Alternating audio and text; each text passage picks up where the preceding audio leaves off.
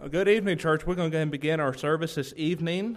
Um, Kenny has been busy working up at the camp for uh, this entire week and just did not feel like he had enough time to study God's Word effectively to present you guys um, something that he has fully studied in the Word of God. Um, and I do thank God that we have a pastor that takes into consideration how much he is in God's Word before he comes and presents God's Word to us.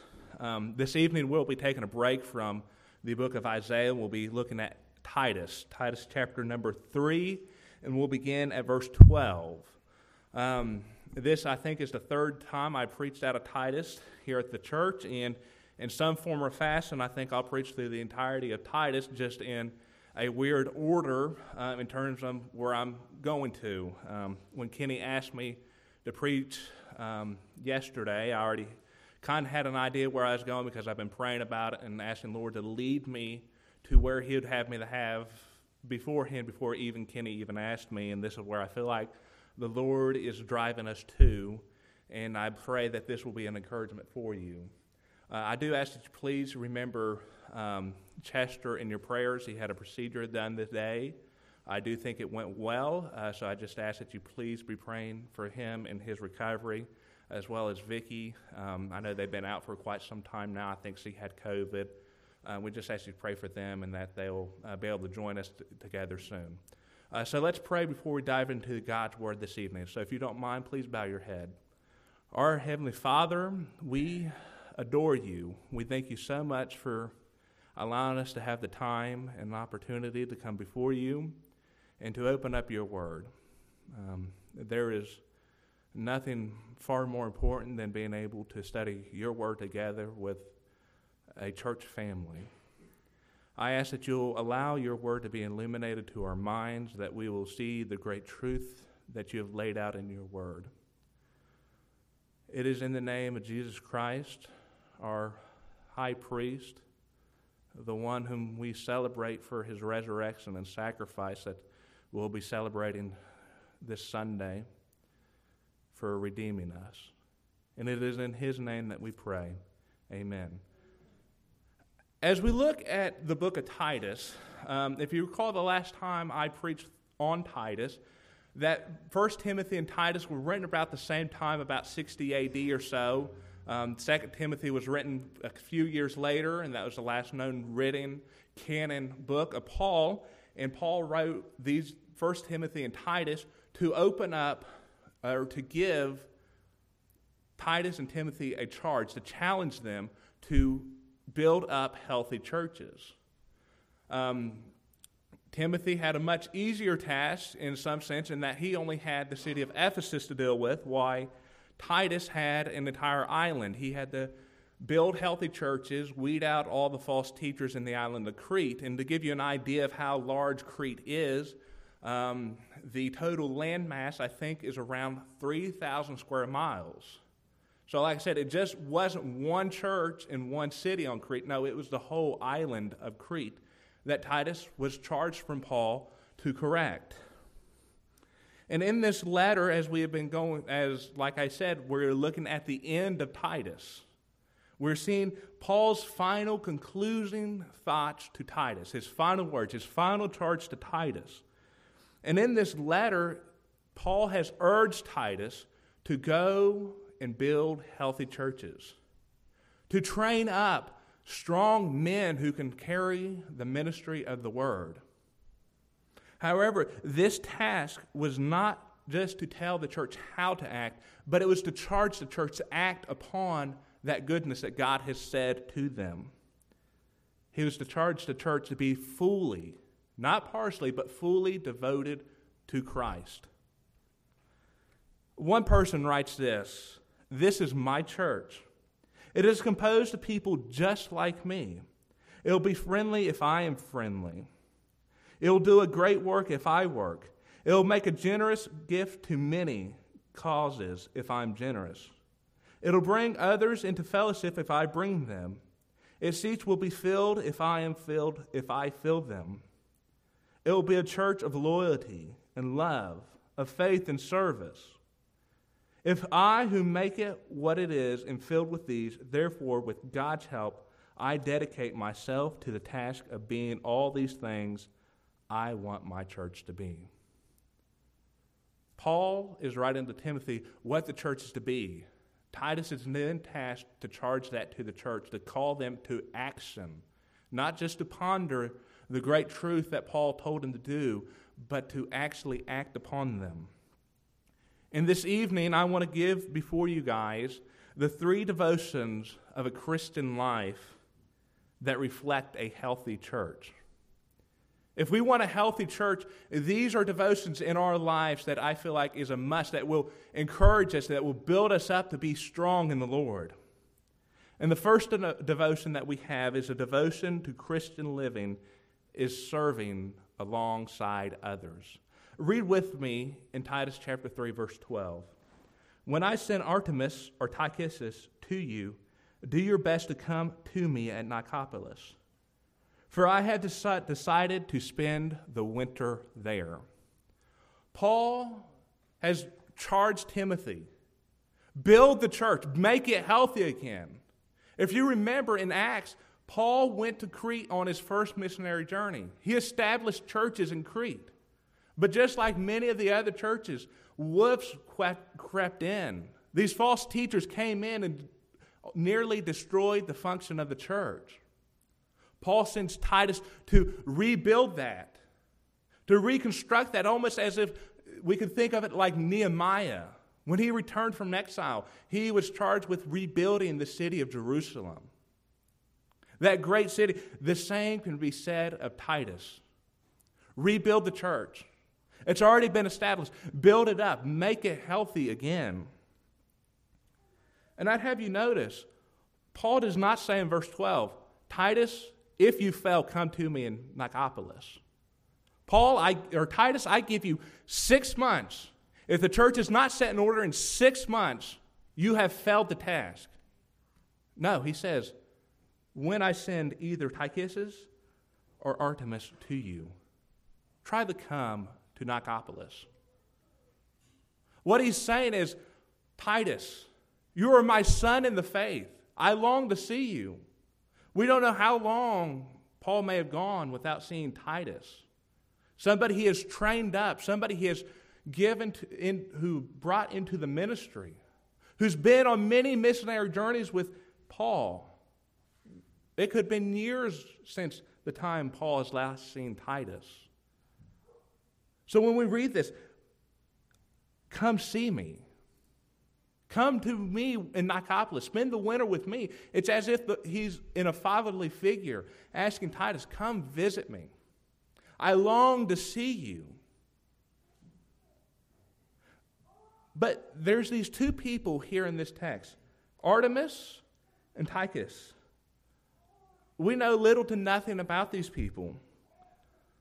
We know, like I said, little to nothing about these two people. But what we can know from the text is that these people were just as qualified to lead the ministry that Titus was set to without Titus. Paul would not send either one of these two people to the island of Crete if they were not qualified for the task. It is not a battle between who is the greater or worse. No, it is working in ministry together. Church, if we are to be fully devoted to Christ, if we want to see our church to be healthy, we should be serving alongside each other in love and grace. We should not be backbiting each other. We should not be gossiping with one another. But we are to work alongside each other together.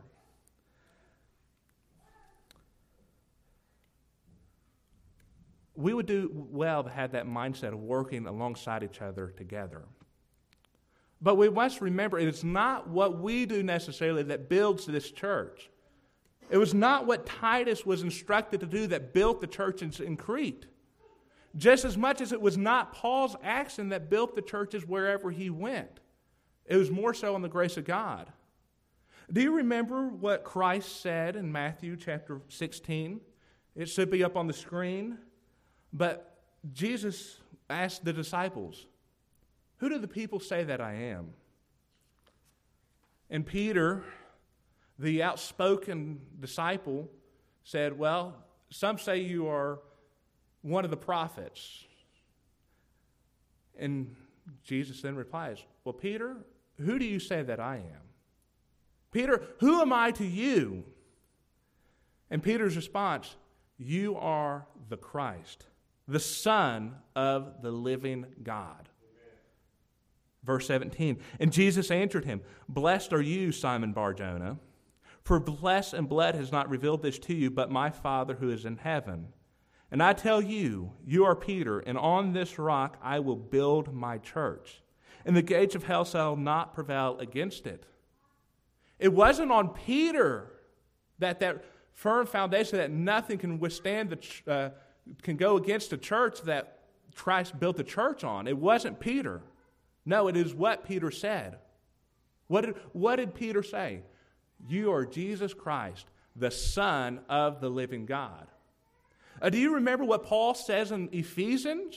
It, it won't be up on the screen, but he's talking about how Jesus is the cornerstone, the chief cornerstone of the church. Everything else is built around Jesus Christ. And if you recall, Jesus was that cornerstone that Israel rejected, that man rejected, but he was the chief cornerstone. Without that, nothing else could be built upon it. Christ is the builder of the church. Titus was not that builder. Paul was not the builder. I am not the builder of Sonny Hills Baptist Church. Jesus Christ alone builds the church. He is gracious to allow us to serve in this ministry, to be the agents that see the outworking of His work that builds the church. And, church, you know that the, the church is comprised of many members, and its many members serve together. How did Jesus say that the disciples of Him would be known? Did he say that it'll be known by how big their theological libraries are? Did he say that the church will be known by how much theological jargon you can say? No, he says, by this all people, not some of the people, but all people will know that you are my disciples if you have what? Love for one another. Love for one another. When we serve alongside each other, we are to be loving each other. We are not in this for ourselves. We're in this for the glory of Christ. And if we're in this for the glory of Christ, we will see that we love one another. And as we continue reading through this, I want us to look at the second devotion. If our first devotion of Christian living is serving well alongside others, the second one goes right in hand with it because the second devotion to Christian living is serving others. Notice with me in verse 13 do your best to speed Zenas the lawyer and Apollos on their way.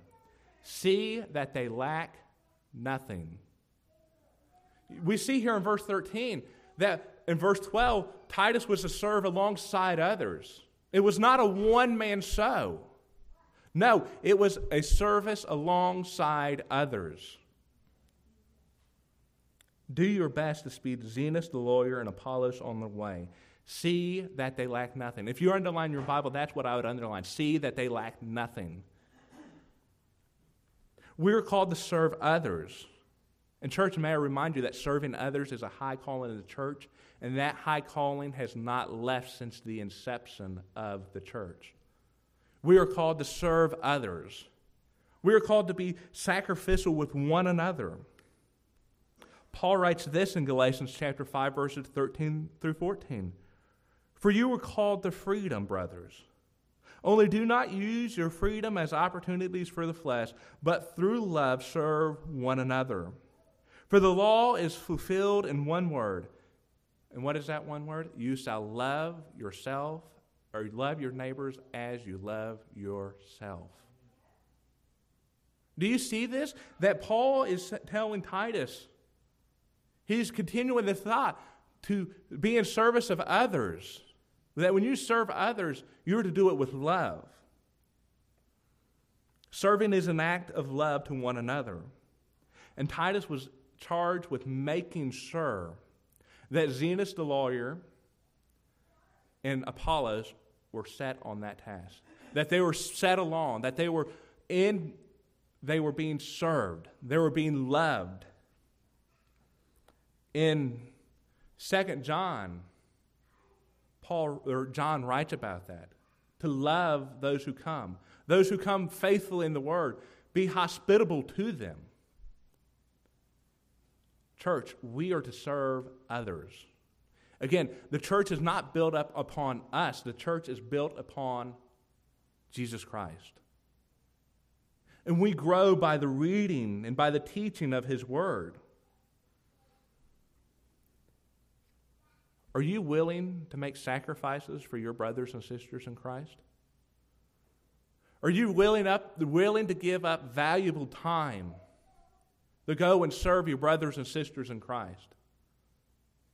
Are you willing to give money, financial means to our missionaries who are serving in foreign lands?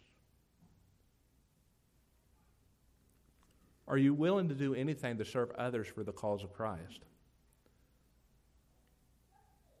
We are called to serve well alongside others. We are called to serve others.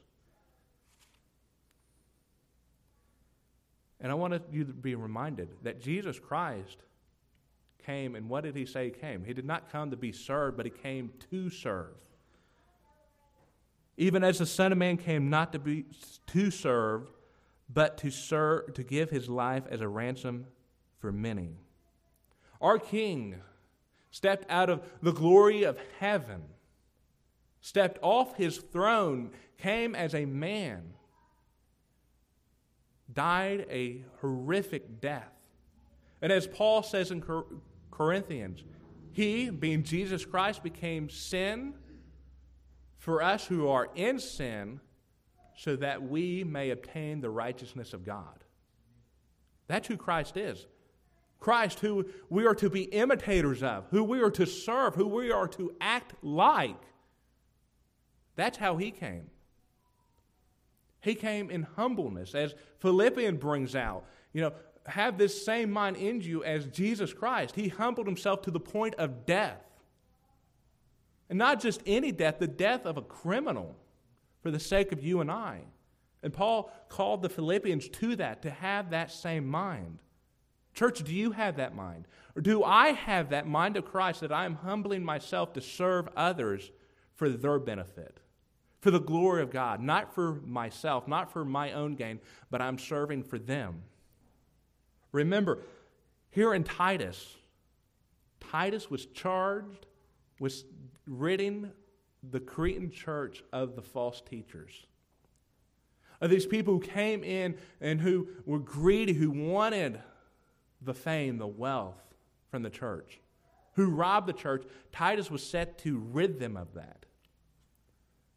And Titus was set to train men, which reminds me of this story with Charles Spurgeon.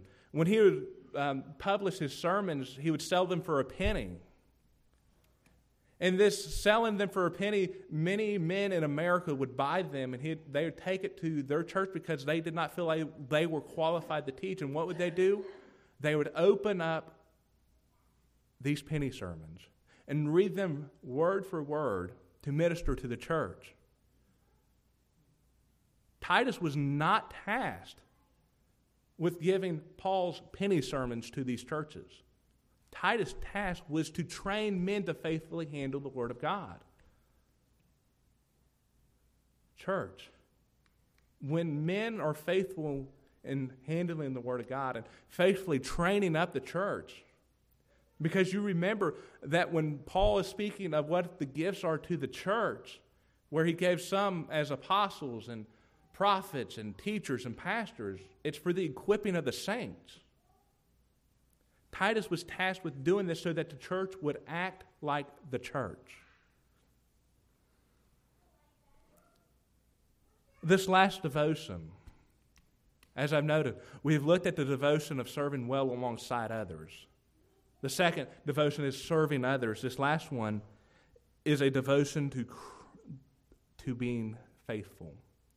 This third devotion is to, Christ, to Christian living is being fruitful. If we want to see a healthy church, we are to be fruitful. Read with me in verse 14. And let our people learn to devote themselves to good works, so as to help cases of urgent needs and not be unfruitful. One translator puts it this way so that they will be fruitful. So that when they do this, they'll become fruitful. The people of God are to devote themselves to being fruitful. Or if we are serving alongside others and serving others begrudgingly, then we are not being fruitful. Let me say that again. If we are serving alongside others and serving others and a hate filled mentality, we are not being fruitful. If we come here and we serve and we're like, I'm here, nobody else is doing it, and I'm, I'm doing it because nobody else is doing it, you are being unfruitful. We're to serve with a heart that loves the Lord. In verse 14, we can see three things. First, we see that we are to learn to do good works let our people learn. Learn to devote themselves to good works. Not to devote themselves to themselves, to their own plans or to their own purposes, but to good works. James, in his epistle, he, he puts it this way You say you have faith without works, and I say I have faith because of my works. Let me show you that I have faith by my works. Now, what he's showing is he's showing the man side of things, what man sees. He's not saying that salvation is by works. No, he's saying that a true salvation experience will result in works. It may take time, but true salvation always results in some type of work. In church, it would do us some good to take some time to learn how to devote ourselves to good works not to devote ourselves our time to any other matter, but to devote ourselves to good works. Paul here is reinforcing that idea that he had in um, verse 8 of the same chapter, which reads, The saying is trustworthy. And I want you to insist on these things so that those who have believed in God may be careful, and hear this, to devote themselves to good works. We see it back to back in, in just a few short verses. Devote yourself to good works. Next, we see that we are called to fill needs. Continuing on in verse 14, so as to help cases of urgent needs. Paul's instructions are clear that if a devotion to good work leads to the filling the needs of the church. When the church was first began in Acts, we see that the church came together. They sold their belongings and gave all the proceeds to the church so that nobody lacked anything within the church. Paul has not forgotten that. Paul has not forgotten that. That is something that the church does, that the church helps fulfill the needs of others. Sometimes it may not be monetary. Sometimes it is your time that you spend with your fellow brothers and sisters in Christ in their time of need. Church, you are called to fill the needs of others. And lastly, we are called to be fruitful. Again, ending here in verse 14, and not be unfruitful. I think of the last five years I've tried to grow a garden, and I have done nothing but kill the plants. My garden was unfruitful. If God was to look at us, would we look somewhat like my garden, full of weeds, with no tomatoes growing, no peppers growing. Or could he say that we are being fruitful in our labors? The church is to resemble Christ. The church is not to resemble her former life. You are not to resemble what your past was, but you have a new path, or a new future and a new past. Do you remember what Paul says? Behold, you are a new creature in Christ, a new creation. If you are in Christ, you are a new creation.